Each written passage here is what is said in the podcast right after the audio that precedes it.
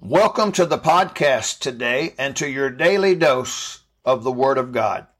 Yesterday, we discussed the self-sufficiency of God, part four. Today, let's talk about the self-sufficiency of God, part five. Yesterday, if you remember, we left off talking about why God created us. Think about this today. Though God didn't need us, yet He loved us. That thought is overwhelming in itself. Yes, God created us because He loves us. Let me give you a couple verses today. First John chapter four, verse eight says, "He that loveth not knoweth not God, for God is love."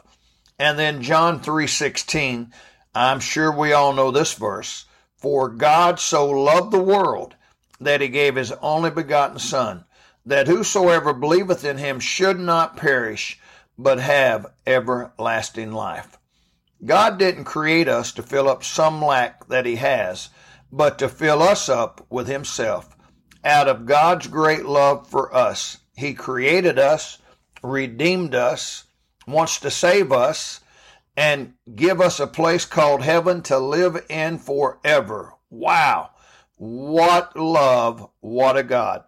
Then to think that God revealed Himself to us in the New Testament through His Son, Jesus Christ. Listen to these verses out of Colossians chapter one, beginning in verse sixteen.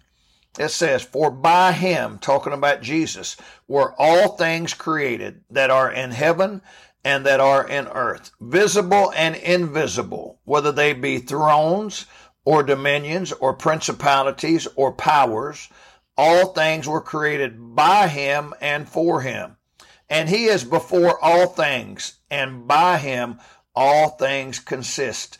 And He is the head of the body, the church, who is the beginning, the firstborn from the dead, that in all things He might have preeminence. For it pleased the Father that in Him should all fullness dwell." What a God, what love. Thank you, God, for loving me. May God bless you today.